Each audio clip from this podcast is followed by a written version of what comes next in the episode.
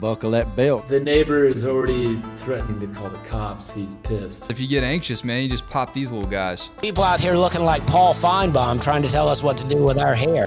In my overserved state, I went to the wrong house. No, it was the right house. Okay. Dive bar means the beer is cold, the drinks aren't too expensive, and the hamburgers are great. They are a unified front in doing their very best to keep me between the proverbial navigational beacons. Howdy, y'all. Welcome to the Marty Smith podcast here at Outsider. I'm still trying to get my bubbles level after the P G A Championship, so I have the great Wesley Blankenship with his lip fur looking, I mean, that thing is sculpted like it belongs in the Louvre. That, I mean, you okay. need to, we need to just find a, we need to go go find the uh, Mona Lisa down there in the Louvre, and find a little spot right beside her and take a picture of Wesley's lip fur, which I don't think we've named that thing yet. Is that uh, is that the Athens airbrush? What is that thing? I think you just nailed it. I think you just na- like that is the perfect name. It's got the uh, alliteration going, so we're good. When you're we naming mullets or lip fur, it has to be alliterative, if that's a word. It has to have alliteration. Otherwise, it's not as funny. Although, I do give Travis credit because Cam Smith's uh, Blooming Onion is pretty good, and that doesn't have alliteration. Is there a um, mustache Hall of Fame? No, but, I mean, I bet we could start reeling mm. them off. By the way, y'all, Travis with us as well, uh, posing very important questions here early on the Marty Smith podcast. Volume uh, one hundred eight, and if I mean if we were going lip fur Hall of Fame, I mean Wes is first ballot right now. That thing, it's just unbelievable. It's it's. I appreciate that the grow. It's not like Kudzu in the South in June. It's much oh, no. more. It's very well sculpted, uh, as if you're in an you're you're stuck in an Olin Mills photograph from nineteen eighty-six over at the Parisburg Baptist Church. You know, when you yeah. remember those Olin Mills photos you took with yeah, your mom like and your daddy? Yeah, it's like the gray airbrush yeah. kind of uh, backdrop. Yes. Mm-hmm. Every time that program came out every year, by the way, you wanted to thumb through there and see who had the best family pick. And sometimes you had to let your buddy know in Sunday school, hey, man, what, what was that shirt? Why... Why are you wearing that vest, man? Sometimes you just kept Mom. on thumbing through because they were all so bad. There was it, it was a serious toss-up. I remember ours very well. My mama one time, back in the eighties, man, some of the eyeglass, the eyeglass fashion, holy guacamole. I don't know. My dad's were like these huge squares. Who's the guy in the Rugrats who has this huge square glasses? Chucky. My dad, that was my daddy's glasses. They took up three quarters of his face, and then Mama had these humongous circle glasses that the, the arms of the glasses did not go straight back over the ears. They kind of did this like swoopy thing way down to the to the like jawline and then back up. Like what the hell were they doing? How drunk were the eyeglass designers in eighty-one? I think they've used a lot of those lenses now, recycled them and melted them down, and they're now the lens of several NASA telescopes. Yeah. They're that thick. My daddies were. There's no debating that. That guy was blind as a bat. But anyway, I'm licking my wounds a little bit. I can't lie. I'm on the rally train. I uh, had a phenomenal week at the P G A Championship down in Tulsa, Oklahoma. I don't know if you two have ever been to Tulsa, Oklahoma. I am thoroughly impressed. I had never been to Tulsa. When Tulsa, when I hear Tulsa, Oklahoma, I don't go, hell yeah, destination spot. But mm. well, first of all, you, you you talk about my O C D, and you just did one of the things that bother me. You didn't go down to Tulsa. What do you mean well, I didn't go down to Tulsa? Well, you're in North Carolina. Down, you, if you go south, that's not to Tulsa. What are you, a map expert? I hate when people say, oh, I went up to somewhere, and you didn't actually go up. You didn't go north. Do you know who the host of this podcast is? I know, but it's... Do you think directions matter? Hold on a minute. You just, just, just, just hold on. He can't, on. He can't say I went over to Tulsa because that sounds like he's like just going over to the Piggly Wiggly or whatever. I went over to Tulsa. Yeah. That implies that he was only there for a little bit. I, he was there for I went to several Tulsa. weeks, I, I believe. I'm trying to get – what is this thing geographically, doing? I think he went – I don't – as much as it pains me – to Tulsa. As much as it pains me, Travis is right. Uh, it, it, it breaks my heart and takes a hell of a lot of humility to have to admit this, but Travis is right. Not only not only is Tulsa not down, it, it looks like it's due, due west, but it actually might be a little bit northwest. So uh, I stand corrected. I in my in my geographical mind, I've always thought Tulsa. I've always thought it was way down. It is barely northwest of Charlotte. Travis, go to hell. Barely. All right. Now that we've moved past that, I went Eat over it, to Travis. Tulsa. And, uh, hey, man, it's a sneaky, cool little town, man. We, my but, uh, I almost said, well, you know, you guys know Jimmy Johnson, the NASCAR, seven-time NASCAR champion, who will run his first Indianapolis five hundred this coming weekend. Uh, I'll be there to cover that event for E S P N. But Johnson found out I was in Tulsa. He has a house there. His wife, Chandra, is from Muskogee, the famous town that the great Merle Haggard sings about, mm. in Okie from Muskogee. I'm reading a book about the Hag right now, too. And uh, Johnson texts me and goes, dude, you have to go to Bull in the Alley. Trust me on this. Go to Bull in the Alley. He even goes so far as to text me the menu of the restaurant, okay? So, first night I'm in town, last Monday night, uh, Tom Engel, Matt Garrett, Randy Heritage, and myself go over to the Bull in the Alley, and we sit at the bar. Let me tell y'all something. This place is kind of like a speakeasy. You would never know it was there if you didn't know it was there. It is in the alley. It's these green doors that look like industrial, like the trash bin. But there's this little bull. I mean, it's probably like a foot long. It's like a, it's a metal, a black metal bull that hangs above the door. So that's your indicator of that's the Bull in the Alley. So did you have to do like a secret knock or a password no, or something? No, you just again? open it up and you don't know what you're getting. You open it up and you're like, am I looking in the damn trash closet here? But it was amazing. Looks cool in there. I'm looking at photos now. Food was phenomenal. The bar, the bar at Bull in the Alley is built around a baby grand piano.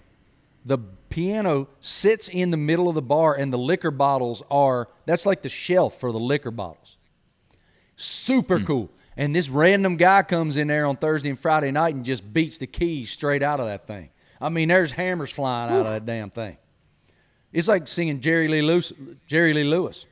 So it was a super cool experience to be in Tulsa. Y'all know. With all the drinks just on it. Yeah, the wow, that's drinks insane. Are just right on the piano there.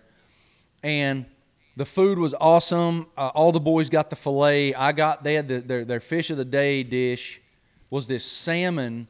Of course it was. This blackened salmon that was in this pure sort of sort of like red pepper puree.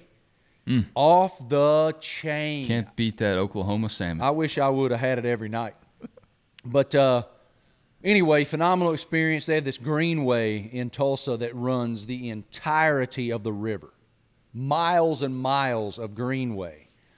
And I thought that was really cool. Uh, really neat downtown. A lot to do. A lot of different bars and restaurants that were cool and authentic. Not like, like I, I want, when I go to a town, I always appreciate when the establishments are locally owned, authentic, and not chain. And so it's cool when they have that, and Tulsa had that all over its little downtown region. Another thing, Matty Ice, Matt Berry, the great T V's Matt Berry, one of my best friends and, and one of my best friends at the company, certainly. And we're walking around, and we had dinner at this place called Juniper, and then we're walking around, and we happened upon this sign that had a, like, old-school movie marquee that just said, cold beer, and it was blinking oh. at us. And I looked at him, and he looked at me, and we're like, well, we got to go in there. So we go in there, and y'all, we walk in the door, and there are two ninety-five-year-old ladies just firing off lung darts. I mean, they were They were burning the entire heater in one inhalation. Hundreds. And I looked, I was like, dude, I didn't know you could still smoke indoors anywhere. Then we walk over. I'm like, well, let's get one here. This place is dope. A lung dart? No, not a lung dart, a cold beer. Oh. We go around the bar to get a cold beer, and they had a, they had a cigarette vending machine. Yes. When you know you're in the right place is when they have a cigarette vending machine. Oh, yeah. However, woo, Maddie and I lasted about ninety seconds, and we said, to hell with this. We couldn't handle it. I don't. I can't do cigarette mm. smoke, man. Yeah. I can't handle it. Y'all, can y'all handle it? Uh, I don't like sitting inside of an establishment where the smoke is just kind of hovering there. Like, that's one thing that is totally foreign to me. Well, at least outside it can kind of waft away, but I can't believe that y'all used to just go into places. Like, I remember when I was a kid going up to, like, the Applebee's or whatever, there'd be a smoking section. You could kind of get a whiff of that, but kind of blended in with the kitchen. But, like, imagine going to a bar. I, that's one thing that just doesn't compute with me. I going out to a bar all night and smelling like smoke when you come home and all your clothes smelling like it. I should have told that knucklehead to call in. Because his, like, I'm telling you guys, we walk in and, like, it's this old, old, old, old place. And I look over to my left, and there's this, like, bar top table right inside the front door. And old girl is staring right at me, just abs, like, just getting every last ounce of it. And I was like, okay, this is different. So we leave there. We walk into another place that was recommended to us. Same thing. More smoke. Then we found this yeah. place called Valkyrie. Listen, let me tell y'all something. If you go to Tulsa, Oklahoma, Bull in the Alley, Valkyrie for nightcap. Coolest bar I've ever seen. They had, they had a wall. So the bar, the, the bar was long, first of all, which is cool. And then they had a wall behind the bar that was backlit. And it was like ceiling to floor.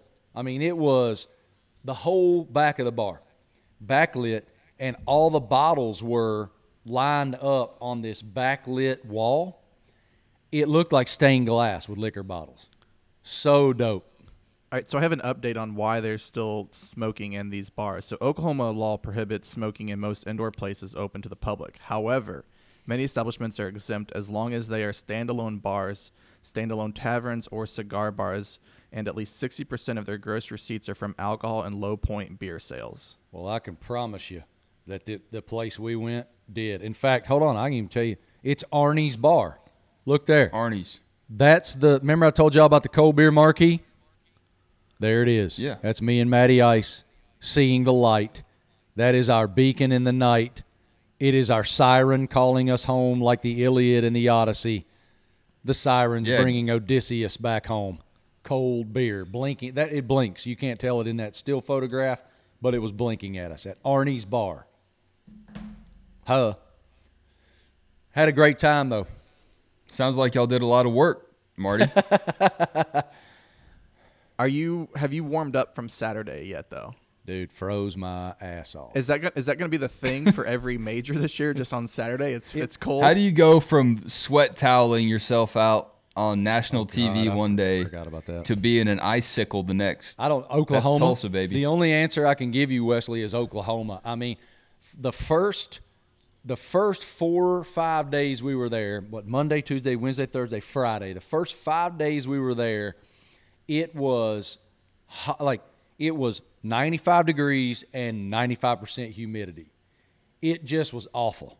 And I wore a suit the whole week, which a lot of the golfers got a lot of uh, had fun busting my chops about. Specifically, Brooks Koepka and P. Reed, they loved giving me down the river about it. But uh, then Saturday, it completely shifted and was freezing cold. And I was standing on the driving range for seven hours on Saturday and Sunday, shivering.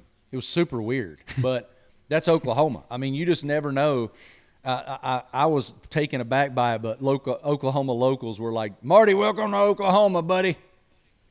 So yeah, that was crazy, but it was a very it was an awesome week, and my role was to interview people. I mean, that was my role the entire week. I did just a little bit of reporting, but every single day I was interviewing guys uh, Monday, Tuesday. It was a lot of looking ahead, um, getting the feel of the course kind of interviews with all the stars.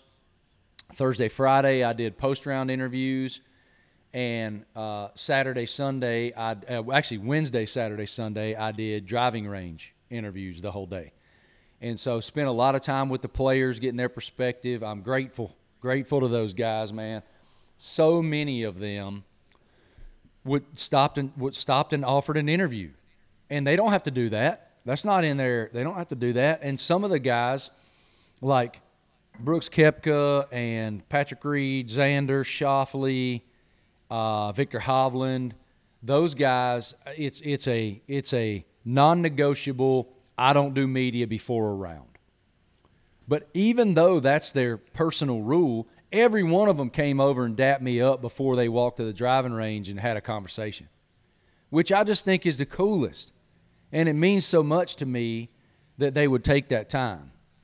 And so, so, so sorry, you've you've seen a few of these majors now, man.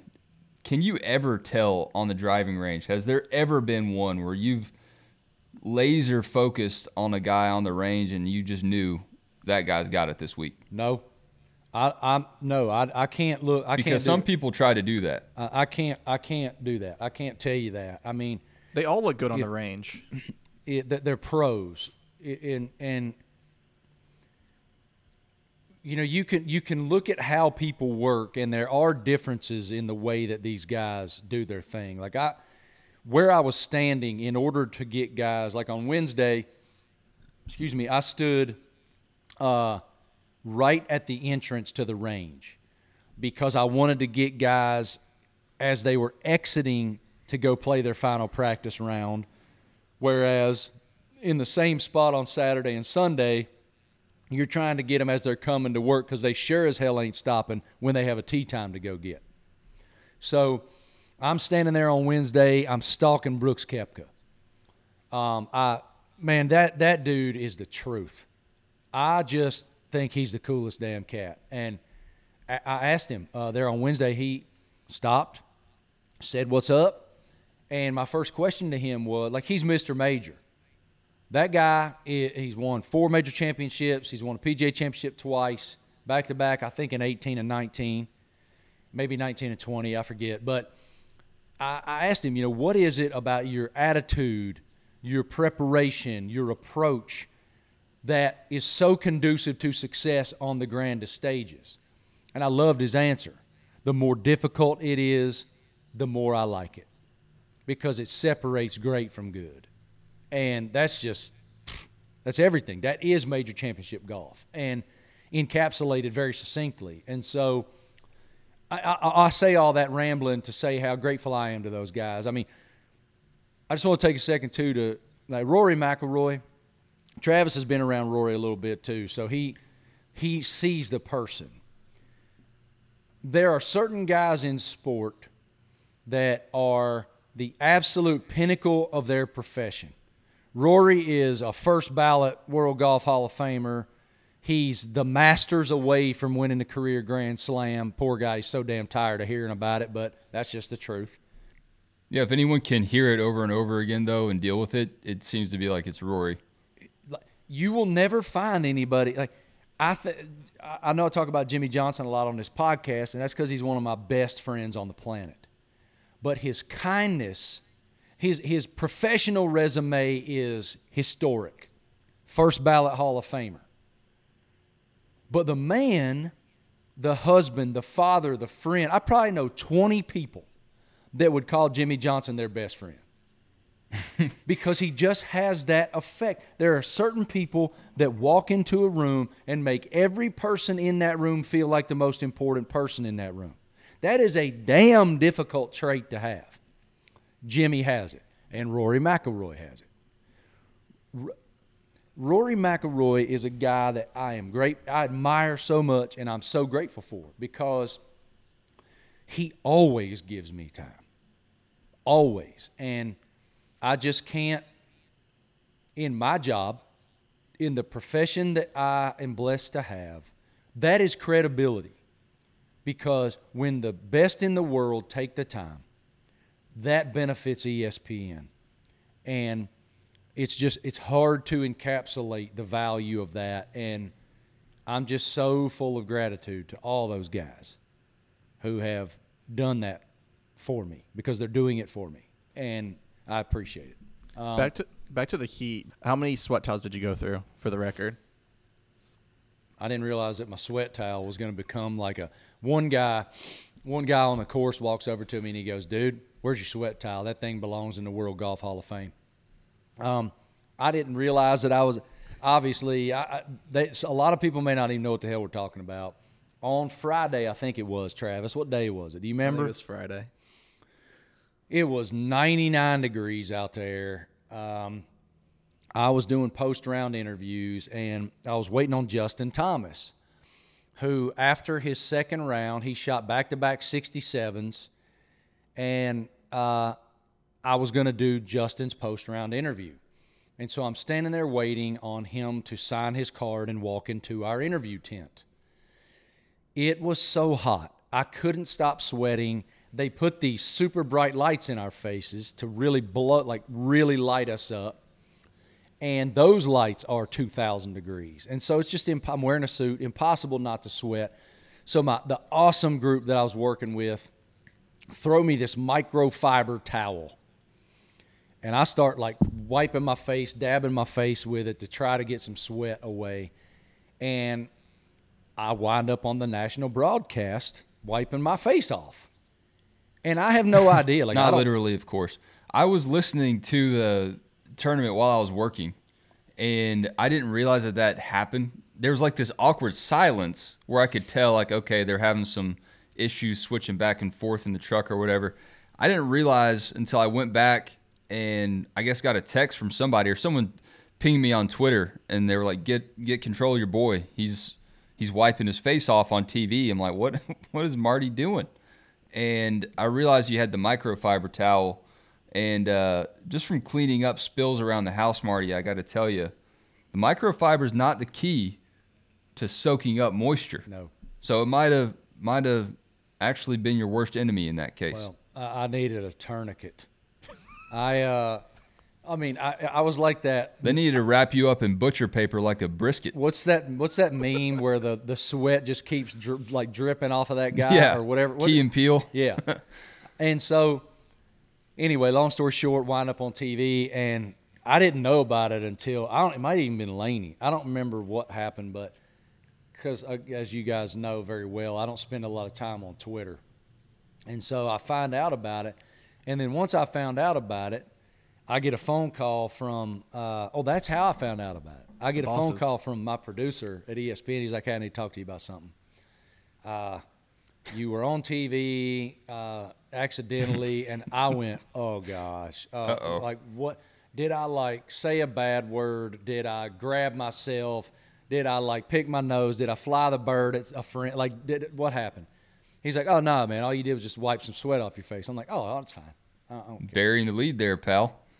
But anyway, uh, well, it's hey, fine. If you were talking to Justin Thomas though, then maybe you were his lucky charm with that towel. Maybe you should mail it to him. I don't think I had a damn thing to do with it, but what a performance! I mean, what? Look, man, to uh, unprecedented performance. Roll Tide. To uh, to come back from seven shots down by playing your game, by demanding of self that you can't control the outcome of this from Mito Pereira's perspective. You can't control the outcome of this from Will Zalatoris' perspective. What you can control is go low for yourself.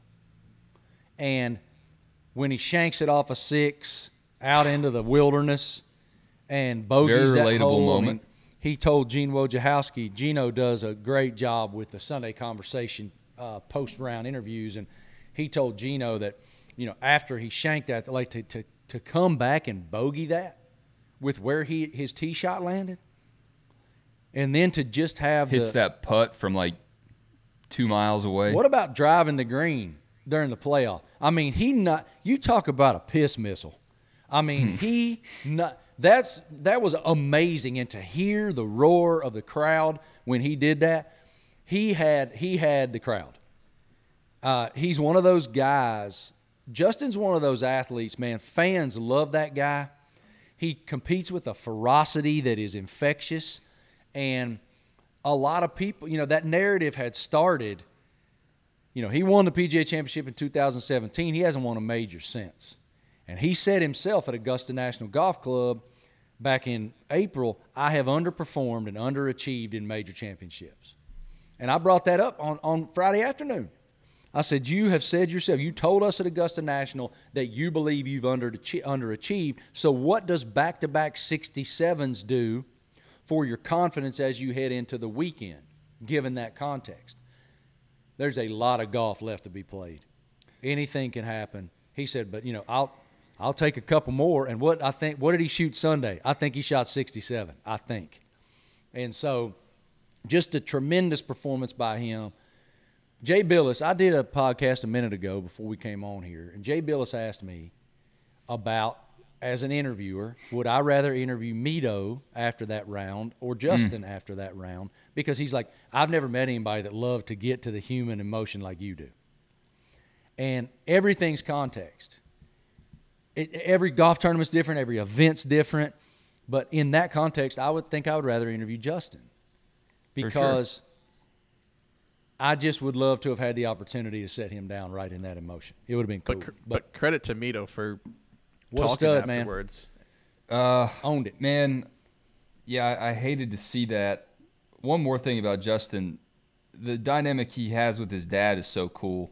Because I read leading up to this P G A Championship that he was, you know, he wasn't hitting the ball very well at the range. He was, like, hitting a lot of awful shots, and his dad just said, hey, cool it. Just take a deep breath. Told him some things about his swing and got him back on track. And, you know, that that's pretty unique on tour, I feel like, where someone's dad is is that involved and that uh, that sharp and actually capable of helping him out. But I hated to see Mito do that, and I, I'm not going to lie. Like, I felt like watching him on top all weekend was not the best thing for him because in a moment like that, there was bound to be someone like Justin that was going to charge. And then to have that tee shot on eighteen, that's what majors are made of, unfortunately, as well, is uh, the guys that can't handle it. But yeah, I, I, I, my prayer for him is I hope he comes back and gets one. And I would love if he got it this year because that's the kind of thing that that, that highlight will be played over and over and over and over and over. And he did a great job. To Travis's point, he had tremendous grace. He owned his failure and Uh, his mistakes uh, as a as a player, but you can't know the stage, and you can't know what comes with the stage until you're on the stage, and it's it's a lot more. And I'm I sa- I'm not saying this like I, I'm sitting here pretending like I know that pressure, but having heard other players say it, I've heard enough people say it that I feel like it's fair to, like, you can't understand what that is until it's you. And charging as somebody who is chasing the lead is a much freer way to compete than a guy that's trying to hold on to or uh, preserve the lead. And so I was really impressed by Mito's response um, and his grace in that moment. And I couldn't have been more impressed with the way that Justin just turned it up. And Will Zalatoris, too. He's one of those guys. Willie Z's going to win a lot of races. Uh, races. He's going to win a lot of uh, a lot of golf tournaments, man, because he's one of those dudes that when it's major championship time, he's always there. Hitting it off the freaking pavement. I mean, come on, bro. That was dumb. I couldn't believe that. I, he made it look so simple. He made just made sound. It look so pedestrian. And he what he, he hit it to ten feet, right? Yeah, I mean, yeah. Went up and down. The sound that his wedge made hitting that path was just sickening, though. It's not a natural sound in the game of golf, but it worked. He made it work for him. But the, the difference is for him, he's not worried about ruining that club because he can get twenty more. No, he's got the next a couple week, more. Unlike everybody playing at their house. Local municipal golf course, and they're worried about their clubs. Thoroughly impressed with him. Um, I, I wrote his agent a text, and I was like, "Dude, I'm just so impressed with that guy," and I, I really think his is coming soon because he just has that. There's those guys that. When it's major championship time or it's playoff time, I've heard uh, my colleagues at E S P N talking about Jimmy Butler the last couple uh, of days and weeks about when it's a random, you know, game against the, you name it, Timberwolves or whatever on December twenty-eighth, Jimmy Butler's going to get you twenty, and he's going to defend a little bit. But when it's Game five against the Boston Celtics in the N B A final or N B A uh, Eastern Conference Finals, he's going to get you forty, and he's going to shut somebody down because he just he turns it up a, a notch. And well, well, that's why I think Brooks Koepka is that way, because a lot of these dudes are they grew up as athletes playing other sports, so they kind of have that mentality of if it's a random golf tournament, they they're just not on it as much. When it's the major, they put the athlete mode on. And yeah, go. I mean, Brooks been on the record saying that before. Well, that that's just how he plays his game. I love it. Um, I can't believe that I have the opportunity and the blessing to get to be a part of what E S P N does in that realm, and just just uh, it's humbling every time. Um, and I um, also want to just take a minute to say thank you so much to Dawn Wind, Chandon Hudgens, and Rebecca Preston. Those three individuals are operations folks for E S P N who allowed me to get home on Sunday night where I could be here for Vivian's tenth birthday. And I, I, I'll tell you that story. Graham's not here yet, right? No, you keep going if you want. Coming up, Happy guys. Happy birthday, Viv. Uh, coming up, we have IndyCar star Graham Rahal, a friend of the show, a friend of Travis's, and a friend of mine. He's an Ohio State Buckeye, so he and Travis are brethren of the Columbus cloth, and uh, he's just a great American in every way. Uh, and we had his father-in-law on last week.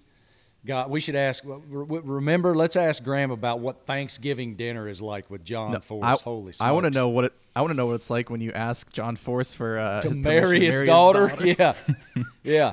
Thirty minutes later, uh, he's still yelling at you. But uh, I can't wait to chat with Graham. The Indianapolis five hundred is coming up this weekend, and Graham has been oh so close. So can't wait to chat with him. But.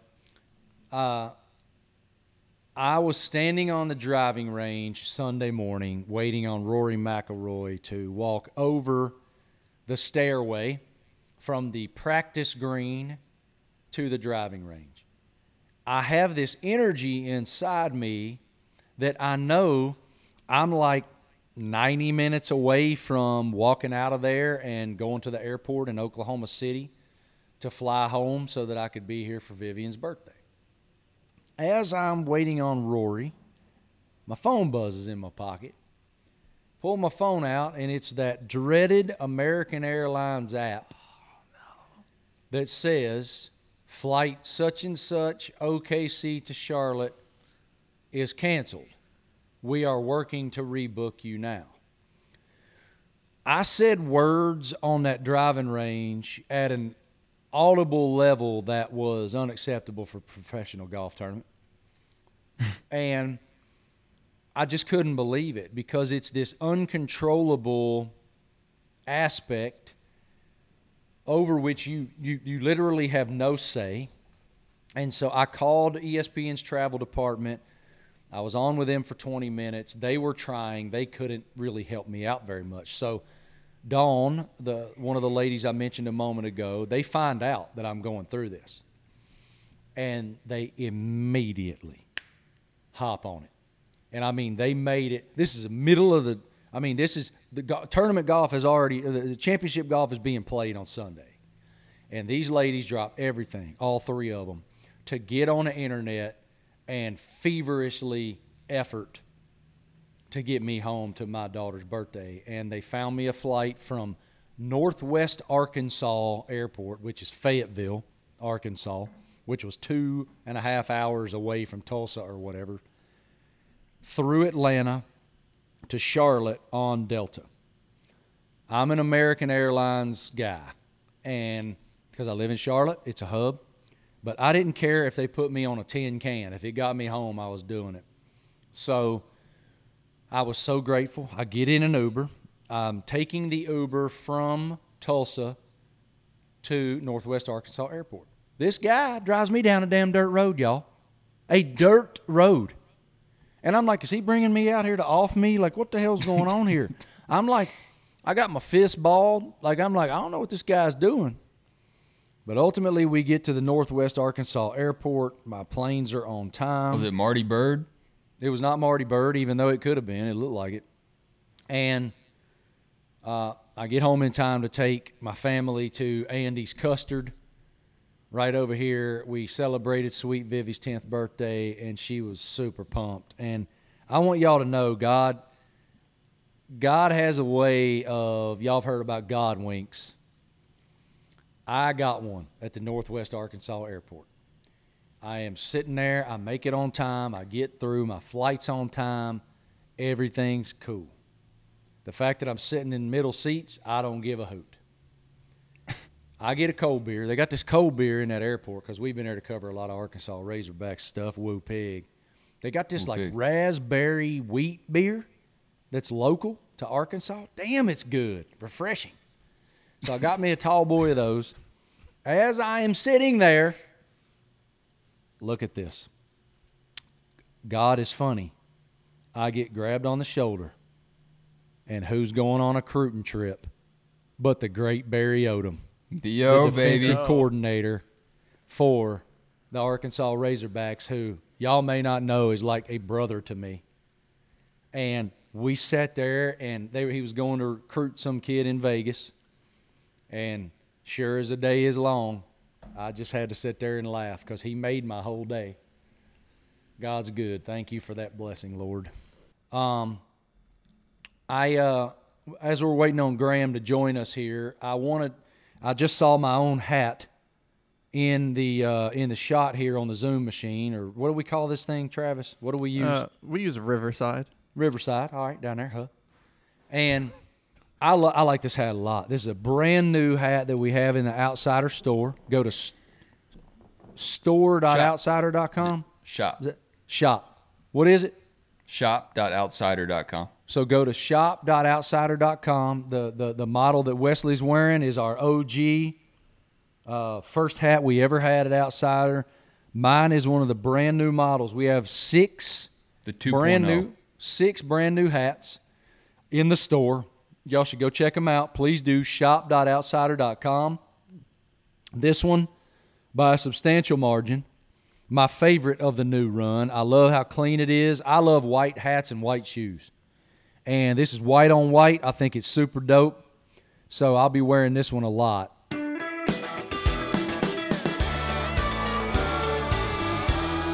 All right. He's here. It's an honor and a privilege to welcome my homeboy, the great Graham Rahal, to the Marty Smith podcast. Um, first of all, let's go ahead and get this Ohio State mess out of the way. Uh, Graham asked me before he came on there if the Bucks are going to be any good. The answer is yes and hell yes, because they're ticked off. They got beat by uh, the Michigan Wolverines. Graham, anytime I can say Michigan Wolverines to piss off Travis, I do it. Uh, they got beat last year in the game. And uh, I think C J Stroud, uh, Jackson Smith and Jigba, and all the boys are going to have a tremendous, overwhelming, indescribable vendetta to avenge that loss this year and uh, vie for a national title. They're going to be really good, brother. Good morning. Good morning. I hope I hope you're right. I uh, yeah, last year I uh, man that the game the game day was about as. Uh, as bad of a day as I've had in years. So uh, I had more beverages on that day than I've had in a long time. So I'm definitely not looking forward to uh, to hearing all the Michigan B S that I'm going to have to listen to when I go up to the Detroit race in a week or so. But uh, I hope they're I hope they're stout, man.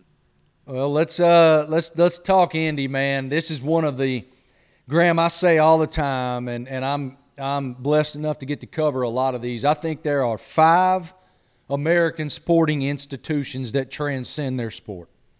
The Super Bowl does, the uh, Kentucky Derby does, the Masters does, the Daytona five hundred does, and absolutely the Indianapolis five hundred does. So a lot of people watching and listening will have never experienced what that day is. Encapsulate that day, for especially for a guy like you who grew up in it literally from birth. Yeah, I think, you know, that day, uh, it's it's a special day in the sense that, uh, well, it's the world's largest, you know, single-day sporting event. Um, you know, Marty, I think this year we're going to see over three hundred thousand show up. Uh, ticket sales, grandstand ticket sales up around thirty thousand tickets. Think wow. about that number. When you think about the size of the Indianapolis Motor Speedway, you go, oh, thirty thousand is not that much. You think about it compared to, that's bigger than any any N H L stadium. You know, that's bigger than, you know, most, what, uh, even even a lot of N F L stadiums, that's probably half capacity mm-hmm. change just in, in, in that. So, you know, we, uh, we're excited to have everybody back. I think post-COVID too, sure, last year we had some one hundred thirty-five thousand supposedly. It looked a lot more than that to me. But, you know, this year, uh, this year to have everybody back, the whole theme's been back home again in Indiana. And I think it's it's it's shaping up well, man. We're going to have a nice race day. It's supposed to be pretty toasty, uh, pretty warm. Um, but that day is all about tradition. That day is also all about transcending your sport. Uh, you win that day, it changes your world. It changes your life. Um, you know, I tell people all the time, you know, my dad won everything he could win, won three championships, yet they never say, Bobby Rahal, three-time IndyCar champion. Correct. They always say nineteen eighty-six Indy five hundred champion. Just is what it is. So, you know, even for the greats, you know, Michael Andretti, for instance, you know, he's one of the all-time greatest drivers, American drivers that there is, right? They never won the Indy five hundred, and that gets brought up constantly. I'm sure he's sick and tired of hearing about that. But this this race can change your world, and uh, we've been close before, man. You know that, and hopefully we'll be able to do it this time around. How much have you allowed yourself to visualize what it would be like to win, and how much does it still uh, motivate you fifteen times in now to get that done? Oh, I mean, motivates me more now than ever before because I know the chances, the opportunities remaining uh, are less than the opportunities that we've had. And so, uh, you know, I, I, I'm trying, we're trying as best we can, you know, to make it happen. Last year was so close. Um You know, we've we've been close before. I mean, finishing third twice and, you know, running up front. That each of the last, I would say, four or five years, we've been in the hunt come the end. The end results may not show that. I mean, twenty nineteen, tangled with Bourdais, trying to pass him uh, for third or fourth with, you know, twenty to go. I mean, you got to make that move. You've got to try in, in that position in the race. You know, last year really being, you know, few from a strategy standpoint, having everybody completely uh, beat was tough to, uh, to to have a mistake and, and to not finish, and the wheel fell off there for us. But, uh, you know, we're, we're just as motivated as ever, if not more than ever. And, um, you know, anytime's a good time to win the Indy five hundred, but this weekend sounds particularly good. five hundred miles is so long, and so much can happen. You might have the best car for four hundred eighty of them, and then it just, you know, goes to what does it take – Like what? Walk us through what it takes to finish five hundred, but then to be there in that last run, after that last pit stop, to actually have the opportunity. You have you just said it a moment ago. You have been so close, so you're you're right there in knowing exactly what it takes to win it. Define that for us. Well, I think. Um... It's all about preparation throughout the race. You prepare before the race to put a good car on the track to go racing. However, we know as, as the race develops, uh, the track changes. We know it's going to get more difficult. We're looking at potentially ninety degrees on Sunday. Hmm. This new track surface, the sealer that they put down, really hot, very dark, very black on, on T V. I think Roger likes it because it looks good on T V. Uh, but the downside of that is it's super toasty um, in the cars. And, uh, you know, we need to put ourselves in the best place and tune tune all day, whether that be front wing angles, whether that be rear wing angle, which we can adjust, whether that be tire pressures and our roll bar settings and things that we can change in the car. We've got to make sure that we're prepared and we're ahead of the game. So when it comes lap, what, one seventy is about when your last stop's going to be, one sixty-five, one seventy, that when you make that stop, not only do you come out up front, which you need to do, you need to come out, you know, with only a guy or two ahead of you, uh, but also just that you're, you're, you're, you've got uh, all of the right changes, all of the right aerodynamic settings to be able to go if you need to. And that's the one thing, you know, we can adjust the downforce level, right? So we can take the guys during a pit stop, which is amazing that in a seven-second pit stop, they can get rear wing in or out. Uh, but you want to make sure come the last day, if you're running up front, you need to be pulling some downforce out. You need that sucker to fly, you know, and so we've got to make all the right calls. Trust me, I've taken downforce out in years prior, and it did nothing but kill us. You know, we, we actually went slower. And so we need to be prepared, uh, you know, like I said, that last stop, that we need to make the right changes and, and that those are those are thought out, that we do we do the right stuff, because you can do nothing but kill yourself, you know, as far as your competitiveness if you go the wrong way. Um, so we'll see how it goes. Graham, I miss seeing David Letterman on T V.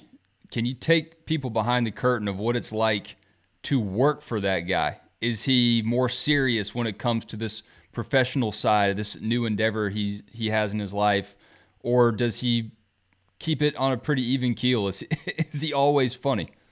No, he's pretty, I mean, the guy's always pretty even keel. I, I think, you know, really this is a passion project for him. You know, he, he grew up in Indianapolis and, Uh, you know, was on the on the start as a weatherman here, went to Broad Ripple High School right down the street here. Uh, to, to be an owner in the Indy five hundred, to have the chance to win the Indy five hundred, which he's done twice as an owner now, you know, that was all a kid from Broad Ripple could dream of. And here he is, you know, so we hear from him. We'll see him this weekend, clearly. Uh, but we hear from him often, you know, throughout the, the, the, you know, practices and qualifying and all of that sort of stuff. I mean, Dave is in touch. He's, he's not, you know, transparent. He's not a ghost here. He's, he's, He's involved, heavily involved, um, you know, but he's a guy that this was, you know, to have the opportunity to own a team and to be able to be here competing is, is something he always dreamed of as well. So, you know, I think we're fortunate with all of our owners, clearly my dad being one, and uh, Mike Lanigan, David Letterman, that, you know, all of them, this was kind of a, a dream someday, um, you know, even for dad beyond driving himself, where would that take him? And that was the ownership, you know, for Mike Lanigan, you know, Mike, he's our, the other owner. You know, he grew up selling selling uh, heavy equipment down the street, living in Speedway as a as a teenager, um, you know, in, in the sixties and in early seventies, and heard the cars go around day after day. And his dream was, hey, someday I'd like to be able to do that. I'd like to be able to, I'm not going to be able to drive, so I'd like to be able to own a team. And, you know, he's been able to do it in twenty twenty. He finally got a win with Tacoma, uh, which was a great day. So it's, uh, you know, for all these guys, it means a lot. What is Thanksgiving dinner like with John Force? Well, I don't know. I don't. I don't know how to uh, properly. What you see is what you get. But, you know that everybody always says to me, "Man, is that guy like that? There's no way he's like that all the time." I'm like, "Well, I hate to break it to you, but it's probably." Probably worse in personal life. What a lunatic, dude. How did you call that man when you were going to call that man and tell him, hey, bro, look, you're a legend, I but but I am in love with your daughter. I want to marry your – how the hell does that conversation go? Well, I told him, or I asked him, I should say, the day that we left on vacation that I was planning to ask her because I knew that he would tell her. Yeah, that guy's not keeping any secrets, bro. Oh, terrible! The worst, the worst. He does not. He, does, he can't help but talk. So I was like, well, and my mother-in-law agreed. Lori was like, yeah, don't, don't, you know, just tell him like right before. So we went to breakfast, and then I went like two hours later to the airport to leave, and because uh, I knew that that would, you know, that, that that would make it hard for him to get it out in time. But uh, but you know. Uh, Oh, yeah, I got stories, dude. I don't know if they're for on air, but I've got plenty of stories that I could tell. One, give us give us the definitive that, that you can tell on air about what, that guy. What was we, your welcome to John Force moment? Oh, boy. Um,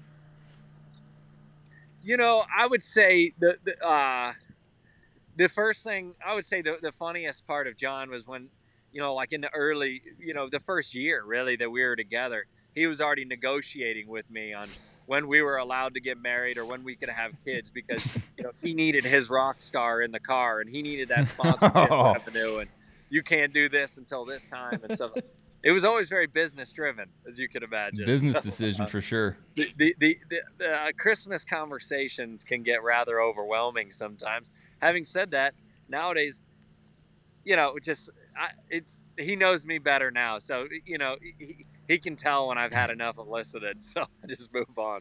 At what point, like Dixie Scott Dixon just drove two hundred thirty-five miles an hour average for four laps. You guys are absolute lunatics. Yeah. When does that feel normal? Like how does how does that become normal? Well. I th- you know, I think it'd be best asked of Jimmy, actually. You know, for guys like us, we've been qualifying at Indy for a while now. I'm not going to say it ever feels normal because it doesn't. Even Is Dixie, it- you know, I talked to him and he's like, oh, dude, like it felt, you know, super quick and whatever. But, but at the same time, Marty, I mean, those Ganassi cars are on rails this week. Yeah. I mean, all of them. And I don't know what they're doing or why they're so fast. But... you know, like you watch the majority of their qualifying runs and they don't even, they don't even look like they're trying, you know, compared to most everybody else who's sliding around. And that's the thing, you know, the fastest cars are ob- often, and, and everybody always brings up this quote from Mario about if you're, if you're, you know, what is it? If, if everything feels under control, you're not going fast enough or something. See, I actually don't agree with that statement at all. I think at Indy, and Dixon will tell you this, or, or Erickson. And uh, for them, you know, frankly, I think that uh, those cars were uh, were so quick, they were on rails and, you know, looked pretty under control. But to me, I was telling somebody the other day, like when you go from qualifying horsepower, from race horsepower level to qualifying, you know, when you enter turn one at two forty-one, two forty-two, whatever some of those guys do versus entering turn one, and all you're seeing is a wall, right? The intensity is high because it's it's. It's a sharp turn. Yeah, people turn. Have to understand. You know, it's it's a it's a ninety-degree turn. When these guys are going into turn yeah, one at two fifty, they're – Yeah, no, it's it's ninety. It's all nineties. I mean, all you're seeing is the fence, right, and grandstands in turn one. But when you go in there at two forty-one or two forty-two versus going in there at two thirty, that's a big difference. I mean, it flat out visually is a big difference. I think I was talking to Jimmy about it. You know, I think that's something that he experienced in his qualifying round was he's turning, thinking, oh, I got it, I got it, I got it, and then realize, oh, no, I don't. Like now, I'm way offline, and now I'm going to hit the fence. But it takes the brain to, to, to catch up to that extra speed. Things just happen so quickly, it makes it pretty tough. How do you define what he's doing, Graham? What Jim, what, what Jimmy's doing is is unbelievable. Great preparation, great preparation, and great opportunity. Um, you know, to steal a line from Herb Brooks, right, from Miracle. Yep. Um, but I think. With with Jimmy, the guy puts all the effort in. Um, and I think it's no secret, not to take anything away from him, but he's in the best cars this month, which is when I say great opportunity. But he's going to be a force on Sunday. I think the biggest thing for Jimmy is going to be to understand, and he'll tell you this, the flow of the race. It's going to be to understand the pace. It's going to be to understand traffic. It's going to be to understand... Uh, how to minimize mistakes, marbles, things like that, that the Cup guys don't see quite as much because, you know, in Cup, they're running two or three lanes wide. You know, here at Indy, the lane is, is very, very fine line. You know what I mean? And if you're six inches, eight inches too wide, that could be day over. Those are the things that, you know, he's going to have to learn as he goes, but he knows that. I mean, he knows that. So, uh, um, you know, we'll see. I think there's a lot of guys, you know, Callum Ilott, super fast car, man, super fast car. He's going to be, if he can drive with his head, you know, smartly, which he's a smart racer. I'm just saying it's his first five hundred miler. If he can put it all together, he's going to be in contention. Um, you know, so it'll be interesting to see. Does someone ask you guys ahead of time what kind of milk you want in case you win, or is it just a yes. standard issue two percent? No, you you can apply. You can you, whatever you want, except chocolate milk is not an okay. option. So not the track can be they, dark, they, but not, not the milk. Got it. But you can get buttermilk, two percent. Buttermilk. Whatever you want. Whole, you can get it all. They so, fill out a they uh, fill out a sheet. There's like a sheet. It's like a sushi order. That, that, that yes. Yeah, no. And, of course, they film it and everything else. But, yeah, you, you fill it out and you have to sign it at the bottom that you, you approve of your choice. And it's there and ready for you. They do, like, almond milks or uh, oat milks? No. None of that? No. Come it ain't on Starbucks, now. Come buddy. no, we, no, come on now. Uh, the real deal, baby. Well, we appreciate your time, brother. We know how uh, slammed you are this month. I can't wait to see you. I'll be up there on Thursday morning. Awesome. I'll come by and say hi, and we'll uh, take a picture of our middle fingers and send it over to Travis. And uh, Sounds. and uh, Tra- Sounds Travis, good, do, man. do you I, want to share any last uh, parting words with your Ohio State brethren? I just want to say go win one for the Buckeyes and uh, go get us one. Hey, man, your your shirt is legendary. Those two, beasts, man. They're going to wreck shop this year. Those two are if, – if if old Larry Johnson lets them run, those boys are going to have them a heyday. Who is the greatest – all right, who is the greatest Ohio State Buckeye ever, Graham Rahal? Uh, Brian Hartline. Well, yeah, in terms of recruiting, no. you ain't wrong, son. You, I mean, that is a recruiting machine. Just because, just because he's come full circle now, and I, first off, he's a friend and he's a great freaking dude. Uh, when he was down in Miami and so, I just always been a great guy. But I don't know. To me, I, I don't, dude. I don't think, I don't. I just don't think that you can beat Archie, you know, and what he's done just for the school and everything. But the reason I said Heartline was the same. Like, dude, when when Day moves on, and I hope Coach. I love Coach Day. I don't know him personally like you do, but. Like, I think the guy, I think the world of the guy and the class that he has. But I hope when he moves on that Brian Hartline gets the shot because that dude is a machine. Already moving on, and, man. Uh, I want to know how often do you blow up Pantoni's phone with questions? Oh, every day, dude. every day. Uh... Pantoni's my boy. I, I love that guy. And uh, but every day I, I text him and. You know, how are we doing? Are we recruiting? Are we going to get this guy? Or he's one of the best the, there is. And I think he's the best. I, I you know, just identifying talent and everything else. Uh, I mean, the old Ezekiel Elliott story, right? You know, when Urban told him, "Your your job's on the line here, man. Why would I take a three-star running back over a five?" And Mark said, "All, all day long, man, all day long." And sure enough, look at him. You know, great well, player. Hey, it's so. It's been a minute since the Buckeyes have won a championship in Indianapolis, so might as well be you, Graham. You got that right. And I freaking had a suite last year because I buy a freaking Indy Sports Corp suite every year, and I had to sit in there and listen to the damn freaking Michigan fights I owned. Why did you still even win? Go? Oh, you why still win? Go? Cold uh, beer. I That's still, why cold I still beer. Had to go because my.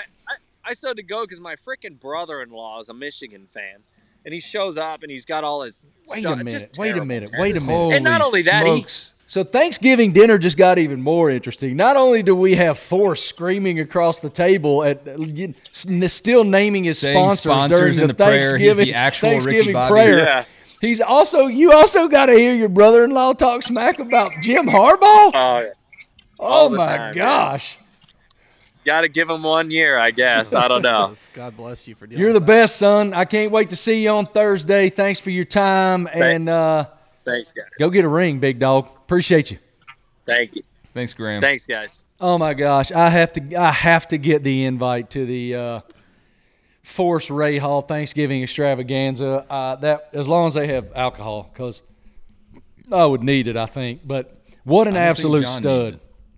I want so badly for that man to get an Indianapolis five hundred championship. It would be it would be the most popular Indianapolis five hundred champion in ages because he's beloved among his peers and the fans love him. He has that pedigree and family lineage. And you heard him say it. His old man is an Indy five hundred champion. It would be so popular. And he's just a great damn guy. Well, and what? So he referenced it. So for people that don't know, last year his tire literally just fell off after a pit stop. But why he feels so confident that they were going to win is their pit strategy had them had him one less pit stop than everybody else. So he just strategically, all he had to do was just finish, and he was probably going to win. He was that close. I just I want it for him so bad because he's just – again, I was talking earlier in the podcast about these individuals that we have the blessing to cover and with whom we interact, and they always give you time and they always give you vulnerability and candor. Graham's one of those guys. I'll never forget when I met him. First time I met him, the very first thing he asked me was about Ohio State football. He didn't give a damn about the race. He didn't care about anything. That he, he just wanted to talk about Urban Meyer and the Ohio State Buckeyes. And we've been thick as thieves ever since. Great human being. Great you know human how you guys, being. You know how you guys were talking about how big uh, Indianapolis Motor Speedway is? I found a graphic. You could fit the Vatican City, Taj Mahal, Churchill Downs, Rose Bowl Stadium, Roman Coliseum, the White House, Liberty Island, and Yankee Stadium inside the track. Yeah. It's just, mm. it's colossal. And I, it's one of those places, you know, we talked about this with Augusta National. When you drive through the tunnel into the Indianapolis Motor Speedway, you're with the ghosts. You've been there, Travis? Every bit of it. Uh, I wasn't there for a race, but we did Marty McGee live from the track. And the other thing that, like, the Masters is Augusta is this ho-hum town, you know, fifty weeks out of the year for, you know, the Indianapolis Motor Speedway, everything but the month of May. It's Speedway, Indiana is this little town that just gets overtaken, and it, it's the lifeblood. He really said something that, that bears repeating there. There's going to be three hundred fifty thousand people there on Sunday. The largest gathering since COVID. And it is. And, and it's, an, it's a celebration of America. And it's all kinds. And I mean, in turn three, they got this place called the Snake Pit, where as the cars are racing around the racetrack during the Indianapolis five hundred, there's thousands of young kids on uh, illegal substances out in turn three at this thing they call the Snake Pit, at an E D M concert. It's like Diplo's out there in Marshmallow. They don't even care. That they don't even know the race is going on. They're out there raving, man. Like cool as are, hell. People are out there right now probably in their R Vs getting drunk. Like I, people, I don't think people understand no that. I didn't realize it until I lived in Indiana. It's not just like Sunday. It's the month of May and all the things that are go- carb day and all these different things that it's, I mean, it means a whole lot to that state and that city. Super cool, man. Uh, really appreciate Graham taking the time. Boys, that was a great time today. And I'm grateful for your friendship. Thank you so much to our law enforcement officials all over the country, keeping our community safe. Grateful for our first responders, firemen, uh, E M Ts that are saving lives every day, and the United States military, all branches. We are free, and we are so, so thankful for the opportunity to be free. Look, man, Memorial Day is so important. Memorial Day is the time when we remember those lost in battle.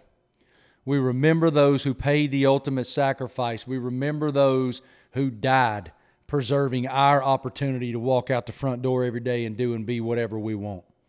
Thank you so much to the families of the fallen. We appreciate your, your sacrifice, and we'll never be able to articulate our gratitude.